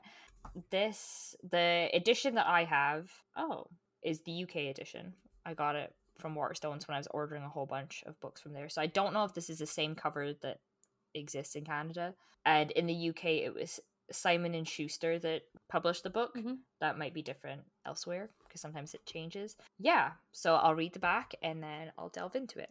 Oh my god, sorry, this is just a complete. I just had like uh like memory or not a memory, a dream memory where I was trying to read the back of something and I was like struggling. uh yeah. Oh, it's in- invading my dreams now. Hmm. At 29, Hannah has no home, no career, and no idea what she wants to do with her life. After years of different cities and jobs, she heads back to Los Angeles for another fresh start. This time with the help of her best friend, Gabby. They celebrate her homecoming with old friends at a local bar. And just after midnight, Gabby asks if Hannah is ready to go. Moments later, her high school boyfriend, Ethan, offers to give her a ride if she wants to stay. Hannah hesitates. Alternate that was not even close to the word I was going. Alternating between two parallel universes, radically different paths unfold for Hannah and the people around her. Is anything simply destined to be? Do soulmates truly exist? Hannah believes so, and in both worlds, she's found him. So, Hmm. I love the premise for this book, like straight off the bat. So, the idea that there is like a pivotal moment in your life, and if you choose two paths, your life like goes off in two directions. Yeah. That appeals to me so. Like Yeah. the idea of that is Yeah. just like so enticing. Yeah. And It it like is a, in a lot of my anxiety dreams. So, yeah. oh, well, maybe anxiousness for you. Um, but like the idea of that for like a book is just I I love it. Yeah. And I think it That's so interesting. what really like solidifies that and seals it for me is years ago in Scotland when I was involved with like a dramatic group, we did a musical of um the band Madness, which is like a ska band. The only song I think you would maybe know is like, but I'll sing a little bit for you. Our house. Oh yeah. Yeah, okay. Mhm. I'm cutting that out. Um so the so- the musical is called Our House and it's a like all the music from Madness and it's really I actually would love the musical. But it starts out with this guy Joe Casey and he does something like there's a little bit of a storyline to start off with sets things up and then there's something that happens and his story his like story splits Mhm. so there is Joe Casey that is in white clothing, and there's Joe Casey in black clothing. And when it's on the stage, it's one actor who's whipping off Oh god. different outfits, and basically they wear like a black tracksuit or a white tracksuit. So like you can kind of like it's Yeah. easy and on and off like stuff for them to wear. It's incredible. And it's really funny and you kind of see these two lives happening. Um but how it differs from this is and not to like spoil too many things about the musical, but it goes back to like the original point in time and he never gets to the something happens before the point where he makes the choice. So he never has to make that choice and that never happens. Mm. So like neither of those timelines would have happened. This, it gets to a point, the book splits, continues down. There's never like a point where it comes back Mm. and like the story converges back to like another point. Those are just two parallel completely separate stories. The endings, there's like two endings. hmm Like and it's not that there's like two endings. You could, I suppose, follow through and just follow like one storyline. You you can't really in the way that like the chapters just like Yeah. So does it like there's is it one story and then it ends and then you read the next version or like how did they how does she set up the actual structure of the book? I'm just flicking through because I read the audiobooks. I'm just checking Mm. to see if I think for the audiobook they must have just like decided where there was going to be chapter points because when you're looking here there's no like Mm. numbers for the chapters. Mhm. So I think that that's kind of like what it is. Like it just kind of like alternates back and forth because it seems like the chapters are fairly small whereas in the audiobook there's like 18 chapters and which is not that many for what I seem to be flicking through here. So I think they just picked points for where like Yeah. the story can kind of split a little bit because it like goes back and forth quite a lot. Um, so the story does start out. She's deciding she's like arriving in Los Angeles on the plane. Gabby picks her up from the airport. They're heading to this party. Well, she like they drop her stuff off um at her friend Gabby and like she's there with her husband Mark and they drop off the stuff in her their house and she's going to stay with them for a little while and you find out some interesting family dynamics and in all honesty like in some ways i don't feel that it's kind of necessary to have them there. You could have had hannah as like an orphan. That would have worked. But then also that's like a huge trope within books too is like having people being orphans when they're not necessarily. But her family um she has parents and a sister and the sister got some sort of like special ballet scholarship or something to go continue ballet in london in the uk Mhm. so that time zone difference is an eight hour time zone difference Mhm. so that's difficult in itself. But Hannah was just like about to go into her junior year of high school. So she is staying in LA and her parents go to London with her sister. So What? Huh? Yeah, which I think is a little fucked. That's Because in all honesty, like I moved to Canada for my last year of high school, so technically my senior year of high school, and I moved with my parents. It was rough, but there was not, and like my parents, uh, my grandparents did offer for me to stay in the UK, but I couldn't let my family go off and like Yeah. have this grand new adventure without me. Like, yeah, yeah. which is funny. That's like basically what my whole decision was based on was like jealousy, essentially. Sure. But you know it. what? Yeah. So, and maybe her parents just thought that they didn't want to upend her life, but like, I don't know. But so so she was old so her sister was older? I think her sister was younger Oh. and she'd gotten this like incredible ballet opportunity to go like live in. I don't know. Like I I honestly like like thinking about it to be honest, I was like I, I'm not sure what I would choose. Yeah. Like it, it seems like it would be a hard choice either way. Yeah. So she ends up going to live like Gabby's parents like take Hannah in. So she like lives with Gabby and her parents for like a considerable amount of time. And then she goes to college. She lives in a whole bunch of different places. Or mm, does she go to college? I can't really remember. that was near the beginning of the book. Yeah. Um, but she lives in a bunch of different places. She's not really. sh- I actually don't think she does. I she's not really sure what she wants to do with her life. She feels she's I kind of it. like yeah, and like I feel it. Like the first line here at 29, I'm 29. Mm. Hannah has no home, no career, and no idea what she wants to do with her life. With her life. Okay, so we fixed a couple of these. I I do. I live in an apartment. I have had a kind of a career, and no idea what she wants to do with her life. That resonate with 100. percent hmm I have applied to school and I'm now going back to school. Am I still like am I 100% sure that that's what I want to do with my life? Not really, Yeah. but I do feel it is my calling in some ways. I only kind of figured that out a couple months ago. So Yeah. we're doing it cuz I think that I actually well, I hope that we'll become a good teachers. Yeah, we're believing in it. And if we believe in it, it'll be fine.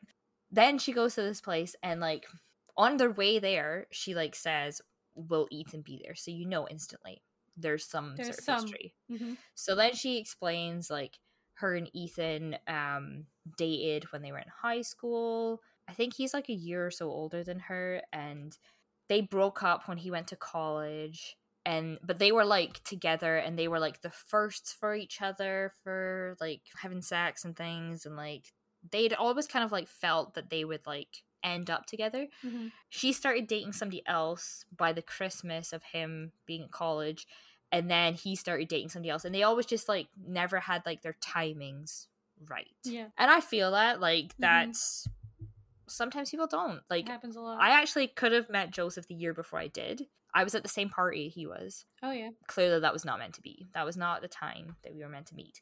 But on a completely different note, this is what I wrote down. So you were saying about like tropes about like or like mentioning like Canadian things a lot, and Yeah. Yeah. you liked it, but also it was a lot. It was a lot. Yeah. I liked it at first, and then it was like, okay, we get it. Cinnamon buns, sweet Jesus, Hannah likes cinnamon buns, and we fucking get it. Like. I think somebody I like looked up an art thing on Goodreads, and I think they mentioned that cinnamon buns are mentioned like eighty something times in this book. That's a lot. Okay. I'm gonna try to be a devil's advocate here and be like, is it supposed to represent like the unraveling? No, not at all. No, they should just like cinnamon She buns. just fucking likes cinnamon buns. Okay, it's not and like I get it, cinnamon buns are quite good. I actually, I, the, I would never pick them like at Tim's or anything like that. I would never pick to just like have a cinnamon bun. If I was somewhere where that was like known for their cinnamon buns, yeah, I might try one. But they're not like my absolute like. If I'm out somewhere and I see a bakery, I'm not gonna probably pick a cinnamon bun. right. So maybe that's why I have a, a point of annoyance. But like, and it does factor into the story significantly. we fucking get it. Like, she loves cinnamon buns. Like, every single person, like, Gabby's parents mentioned about her, like, fucking pining over cinnamon buns. And, like, I do get it. Like, the attachment that she has to them has to do with, like, on a weekend, her dad would take her to this particular bakery and they would go and have a cinnamon bun together. So there's, Right. like, a sentimental factor there, too, because then her parents, like, abandoned her, basically. But sweet Jesus, if I never hear the word cinnamon bun again in my life, it'll, yeah.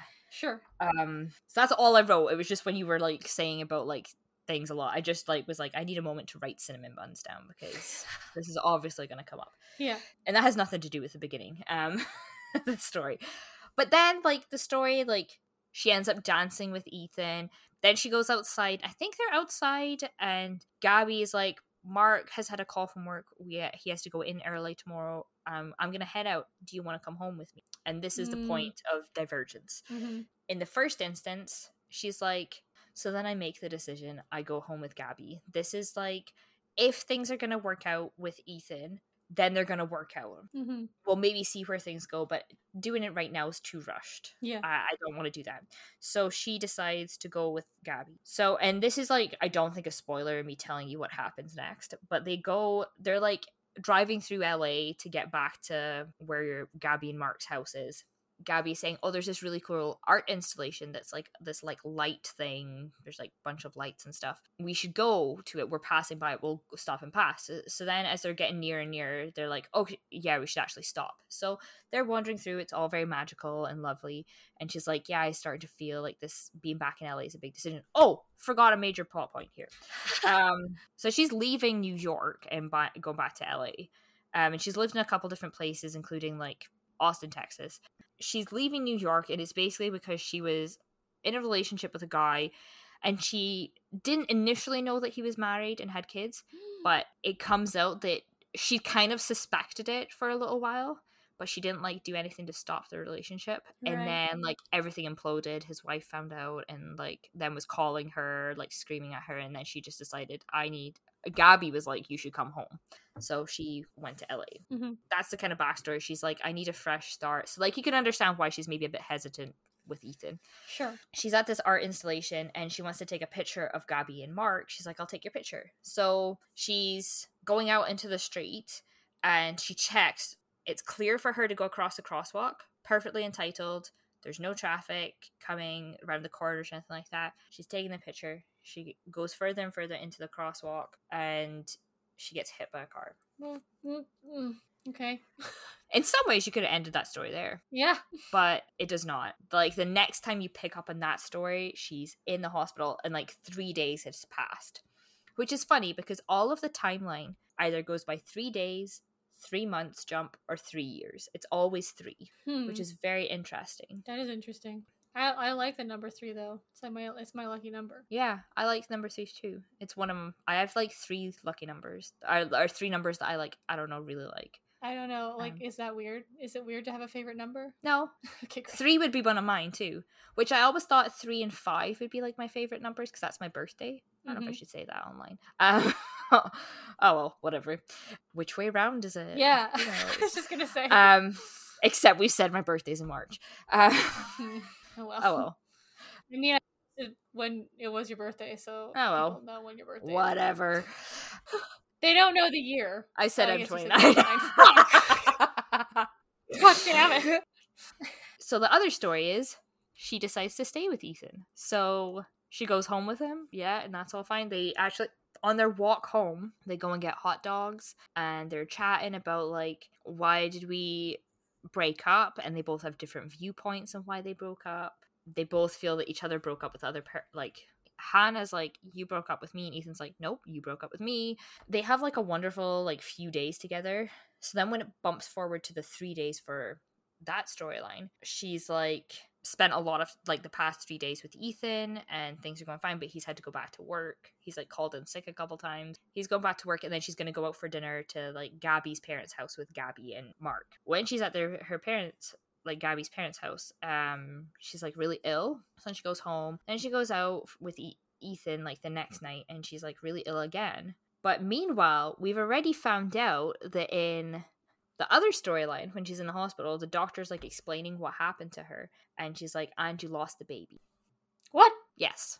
But she So- didn't know that she was pregnant? No, she didn't know she was pregnant. Oh my god, wow, what a story. So in the car accident, and she's like really ill. She's lucky she's alive. She has to like relearn how to walk. Like it's a very shit situation that she's in, and she's gonna need months and months of like rehab. Mhm. and her parents fly over from like the UK with her sister and Gabby ends up like staying and stuff and then but she finds out she like lost a baby that she didn't know that she was pregnant with and she's like yeah so you're like thinking okay well this is obviously a baby that she had with like the guy in New York Yeah. which like the other storyline that has to happen there too because it's not like the baby happened after the timeline split Yeah. so her being sick is morning sickness yes Ah. so this basically sets you up for like how like this story starts developing. It's bananas. oh and like the storylines end up very different, but there is like a few things that happen that like is the same in both timelines. Which I think is very interesting because there are certain things that in your life are maybe just set to happen within your life. And Yeah. I I believe in all of these things that like if there's something that's meant to happen in your life, it's meant to happen. Yeah. And now, fair enough, when it sometimes things do happen, it's very shit. Um, Yeah. and maybe yeah, things could have changed, but yeah. And then they have a very good conversation about like soulmates and stuff. Okay, so another point to mention actually, because I have left this character out for now. When the Hannah that's in the hospital, she has this night nurse that comes in, and his name is Henry. Now, I listened to the audiobook of this, and the person who like I think her name is Julia Whelan or Whalen. I think I've listened to a few books that she's like done the audiobooks for. And her accents in this, mwah, Chef's loved kiss. it. Oh, and she does different accents for like the different characters. Like Gabby has her own voice. Hannah is like obviously the main monologue voice you hear. But then Ethan has his own voice. But it's this kind of like deeper, like kind of like I don't know, gris. There's a bit of gristle in the voice. But then when she does Henry's voice, and I hands down would never say like. And there's a few accents that I like, like heart eyes over completely. The Irish, oh, Mm-hmm. talk to me. Yeah. Australian, love it. Still growing up as a teenager, never thought Canadian would be on that list, but I've married one, so clearly find it hot in some regard. Texan would never have been on the list. really? Oh, like well, this kind I'm of surprised like that it's good. That's what I'm saying. I wouldn't have. I wouldn't have picked Texan. it's either. just it's not like it's not like a hard Right. Texan accent. It's like this kind of soft, gristly, Mhm. drawly kind of hot damn. Anytime that this woman was like narrating in that voice, I was like, oh, yes, I'm here for it. And That's so funny. yeah, maybe that's it. Maybe that's a comment on me uh, more than anything, but loved Henry. And I really like the name Henry too. So yeah. Gabby and Hannah are talking about like soulmates, uh, but it's more because like Henry brought up a question of saying, What's your favorite movie? And Hannah was like, Well, I don't have a favorite movie. Mhm. It changes all the time.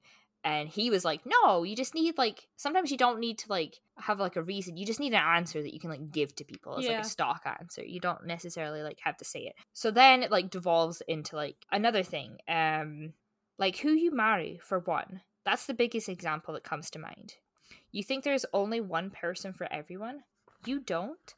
The way she asks me this, it's as if it's never occurred to her that you might not. I might as well have said, You think we're breathing oxygen? I don't know, I say. I know I did think that at one time, but I'm not so sure anymore. Oh, she says. I guess I've never considered the alternative. I just assumed, you know, God or fate or life or whatever you want to call it leads you to a person that you were meant to be with. That's how you feel about Mark? I think Mark is the person life led me to, yeah. He's the only one for me. If I thought there was someone else better suited for me, why would I have married him? You know, I married Mm. him because he's the one. So he's your soulmate. She thinks about it. Yes? I mean, yeah, I guess you'd say that's a soulmate. What if you two ended up getting divorced? Why would you say a thing like that?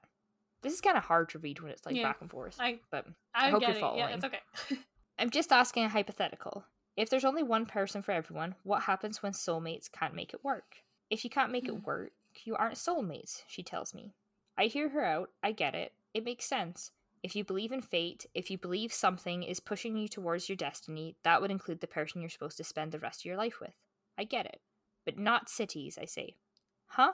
You don't have to find the perfect city to live in, you just have to find one that will work. Right, she says. So I can just pick one and leave it at that, and I don't have to test them all out until something clicks. She laughs. No. I think I've been jumping from place to place thinking that I'm supposed to find the perfect life for myself, that it's out there somewhere and I have to find it, and it has to be just so, you know? I know that you've always been searching for something. Yeah, Gabby says.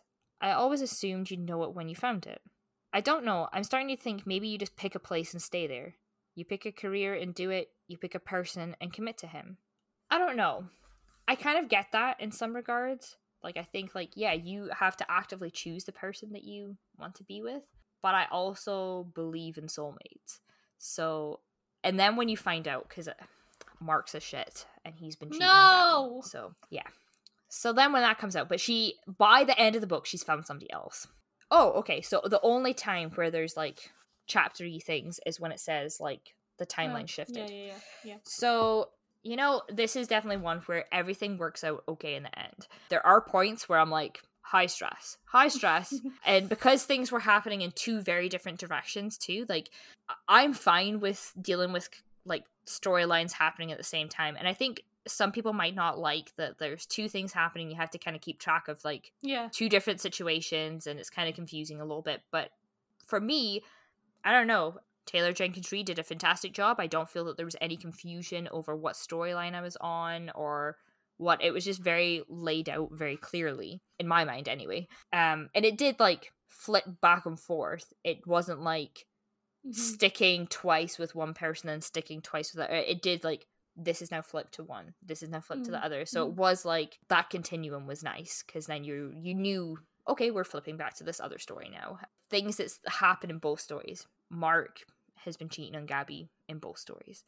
She does eventually find the person who she's meant to be with, and like it's definitely very much a soulmate kind of situation. Is it the same person in both stories? Yes, it is. Interesting. However, I don't want to give too much away, but I feel like I'm just going to end up giving it away. Hannah does end up with different people in different storylines. Yeah. I No, I, think that figured that's that. Yeah. Kind of neat. Um, yeah, it, it's kind of obvious that she's going to end up with different people, but the person that Gabby goes with eh, or ends up with, and you only find out the like last two chapters are kind of like an epilogue, but it's Mm. sprinted forward three years. Mhm. Okay, so this is a little bit of a long one. So the last section is Gabby's 30 second birthday. And it's kind of funny because each chapter, the first one that you go to, the storyline is Hannah told Gabby about the par- the surprise birthday party. Mm-hmm.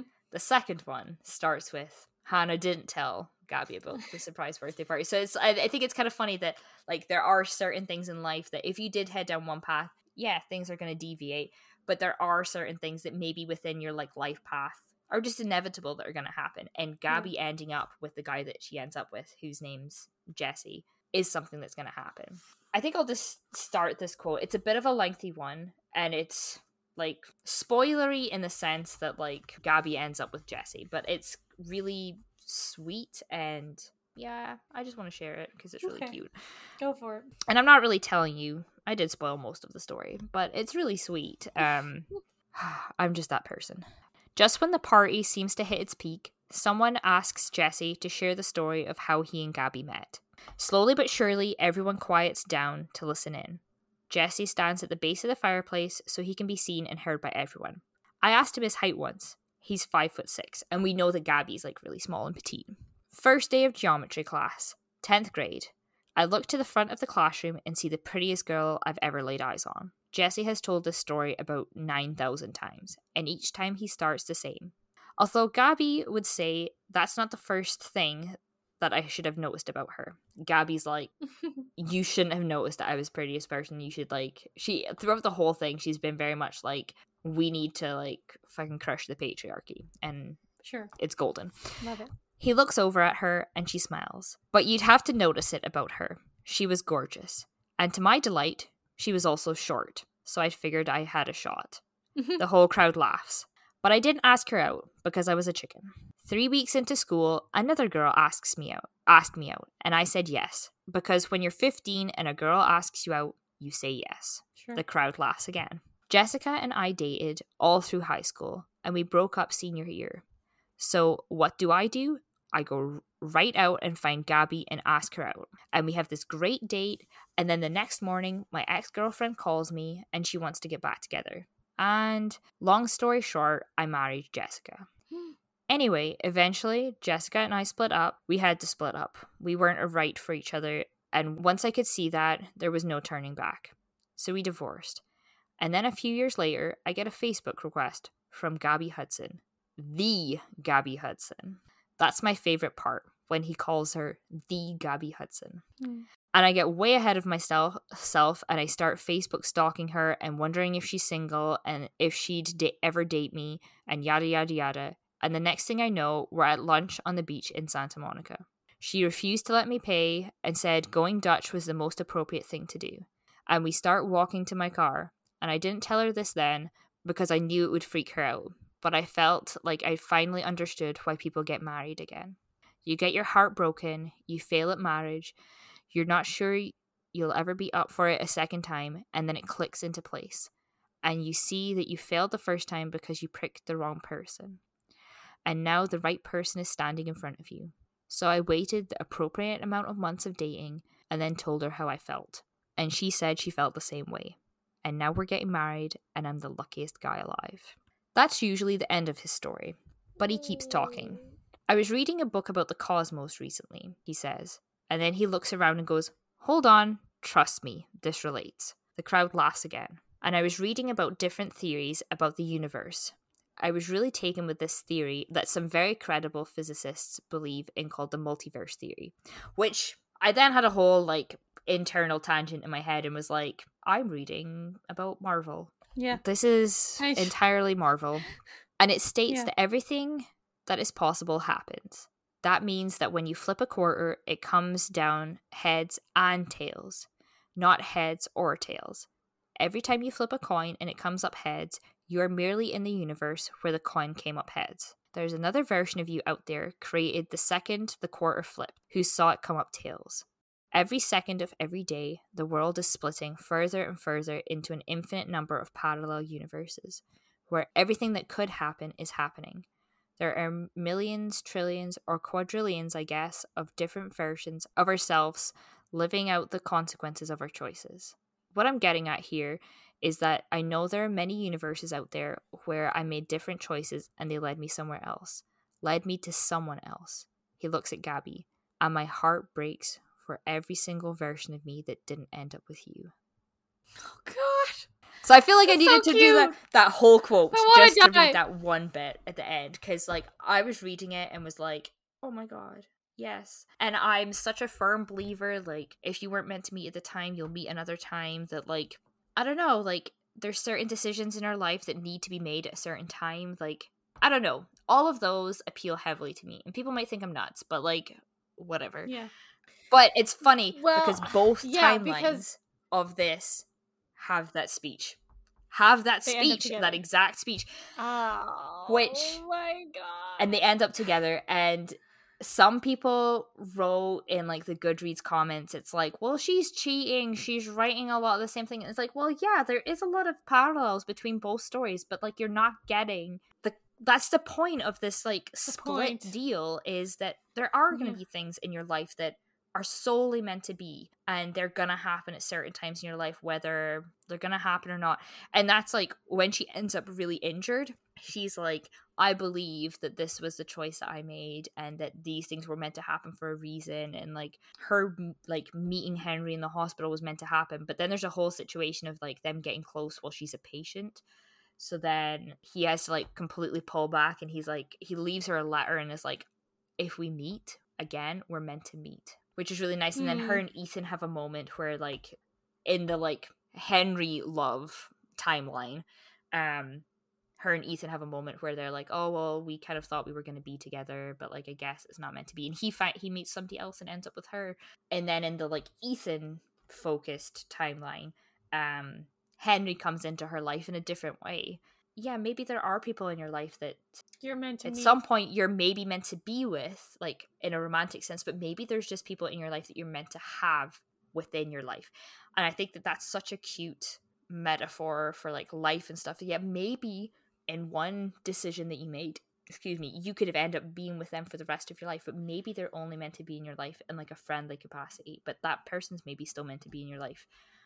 Love it. I've here heard for it. It was such a like i loved it. I've heard a theory where it's like people who are in your life and like everybody is like like regenerating all the time. Mm-hmm. and so i guess i don't know if this is I- i'm pretty sure this is like theresa caputo like the long island medium but it's like spirits like come back to to earth as different people but like mm-hmm. you still find each other like the people that you're meant to be with and it's not necessarily the same relationship Yeah. but you're always together in some capacity so Yeah, i find and that I interesting I've read a book that's very similar to that, where there's like one person who the soul, they know all of the lives that they've lived. yeah And they can pick up, like, and they always fall in love with like the same soul. But Yeah. the other person's soul is not like different iterations. Um, they don't know. yeah that's why people there's some people that you know are like old souls or whatever Yeah. there's older souls and newer souls and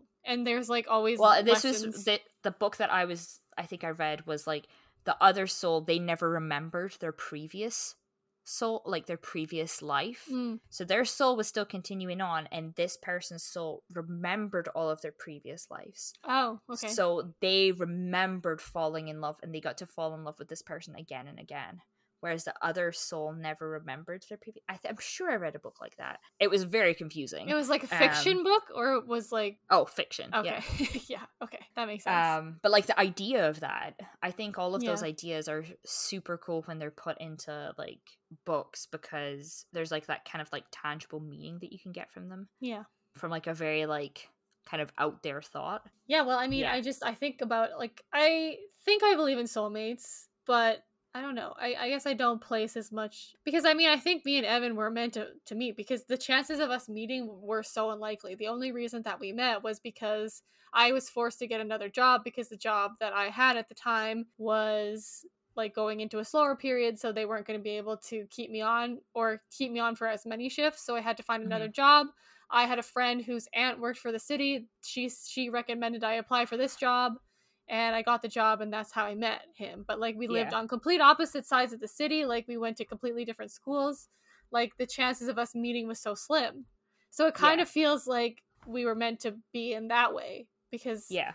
if we hadn't like it, it just seemed so unlikely that we would ever meet. But it's Yeah. it's weird to think about like what if we never did? Yeah. And that's the same with like my life. If I never moved to Canada, I never would have met Joseph. Yeah. So in some ways I feel like I was meant to have moved.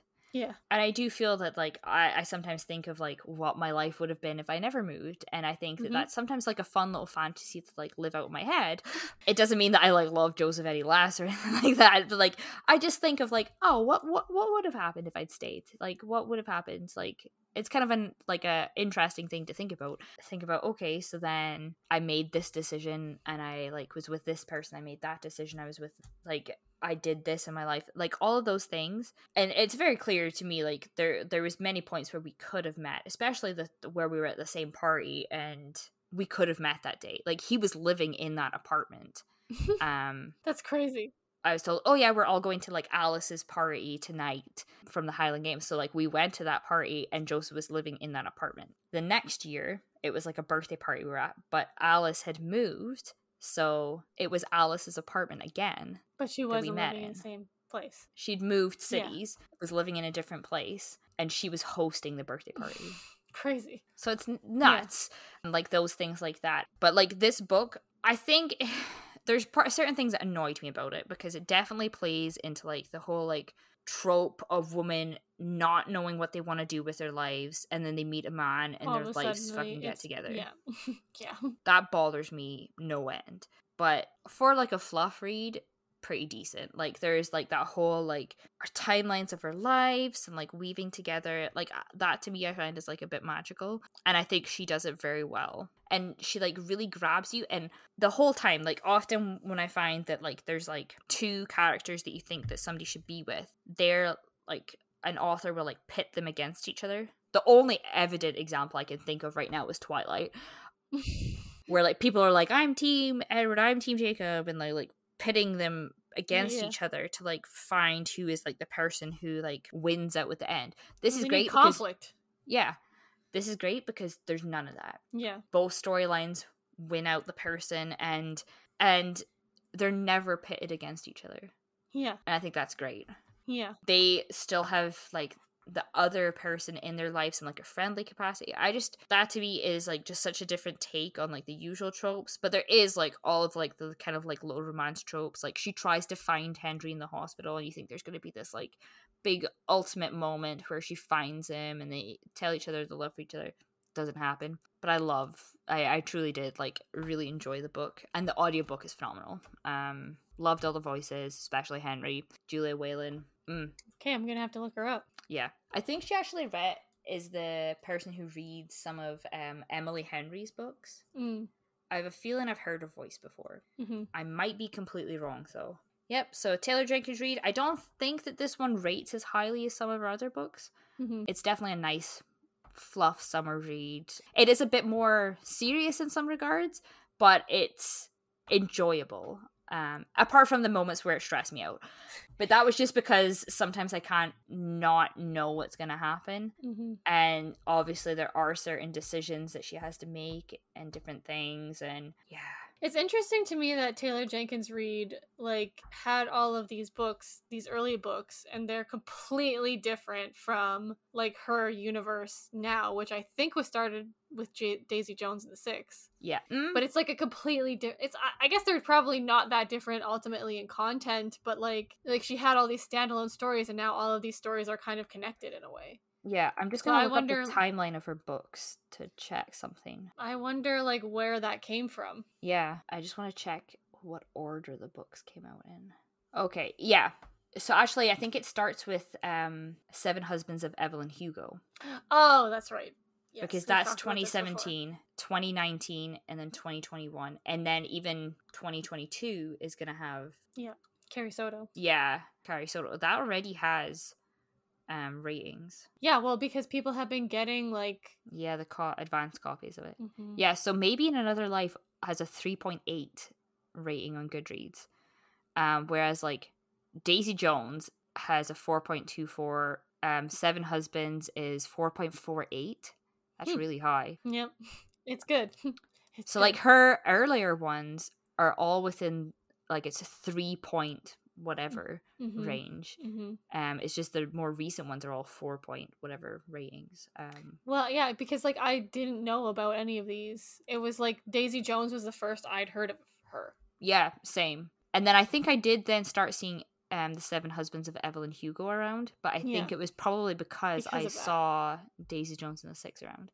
Mhm. Yeah, but I like for being like a book that I'd like never heard of hers. Yeah, and I really liked the cover of this one.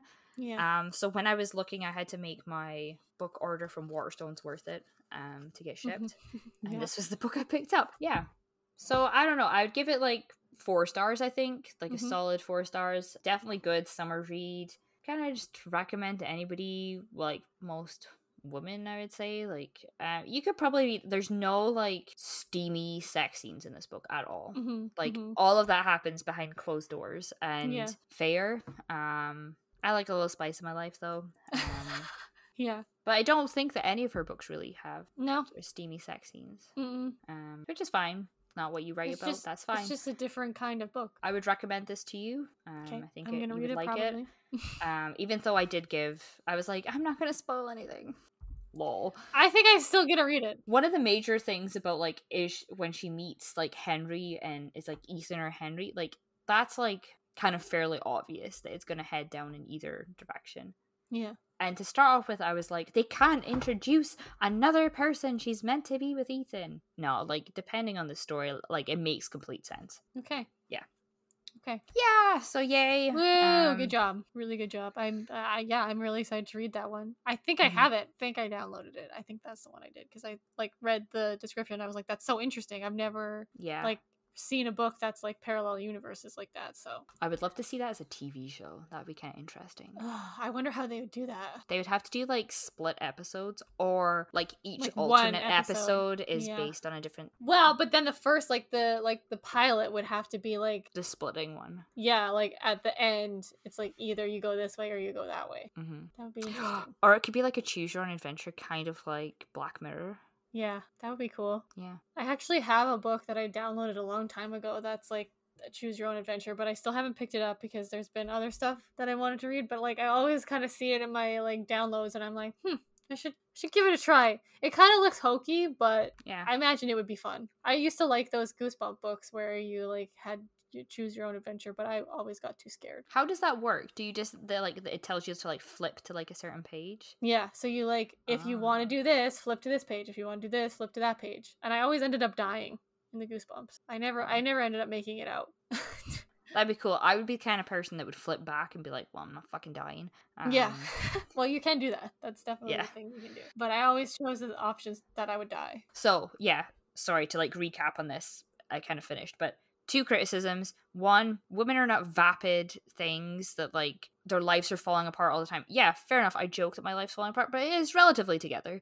Yeah. And we don't need no man to like set ourselves straight. Sure. Let's be honest. Um that's Yeah. yeah, sure, they're kind of helpful at times, but like also some people don't need Let's men. stop using that. stop using yeah, it let's stop using that. trope. as like all of a sudden I met a guy and my Yeah. lives together, or met Yeah. whoever. But and cinnamon buns, oh, just fuck off. it does kind of make me. I kind of. I'm kind of like, oh well, I need a really good cinnamon bun now. okay, well, I have a place to take you in Regina if you want to try a Oh, really good one. yes. Have you tried Mary's in Halifax? Okay, No. cool. We're trying that. We go to Halifax Okay, great. together. But uh, yeah, um, down for cinnamon. We can do cinnamon buns, and we can go to that um penny bookstore place. too. Yes, sounds Mm. amazing. Boys can do whatever the fuck they want. Yeah. Um, Goodbye. Yeah. Uh, if you're mentioning that somebody likes something, you don't have to drive it into the fucking. Yeah. But I feel like it's like that thing, like you know how like when I was a kid, it was like dance stuff. Like I was always being given like ballerina stuff, Yeah. and like like you my- never mention to somebody that you like cows because that's all you're like, Yeah, or to people that's all you ever get. Yeah. Yeah. My grandma, it was owls. So like everything she owned was owls. And then eventually she came to a point where she was like, Can you guys fucking stop getting me getting me owls? Like this is ridiculous. All right. Well, another two hour and twenty two minute episode. Every fucking time. I don't know. I don't know how to make it shorter. I really don't. I just babble, I guess. Let's tell the people what our Oh, uh, yeah. read along is. Okay, so not the next episode we release, but the one after that is a read along episode. Is that right? Yeah, Yep. that's right. Um, and it will be released on August 4th. And the book that we're doing for it is The Thursday Murder Club by Richard Osman. So make sure to read along if you want to read a read it a bit early and tell us what you Mhm. thought in your in our email dearbearbookclub at gmail.com or instagram at dearbearbookclub you can do so and maybe we'll read it on the air Yep, give us a little message. And just to like the hardcover book, I'm just like, because I've been caught off guard with some of the books, is like 340 something pages long. amazing If you need time, this is your time. yeah Like, you have you have like a month. yeah a month yeah right um yeah like i said you know shoot us a message about any of the books that we've done about these books about any books you liked and want to see us do on this podcast Yeah. um dear bear book club like i said at gmail.com or on instagram at dear bear book club Yay. and that's it from us this week Happy reading. we'll see you guys later Bye. bye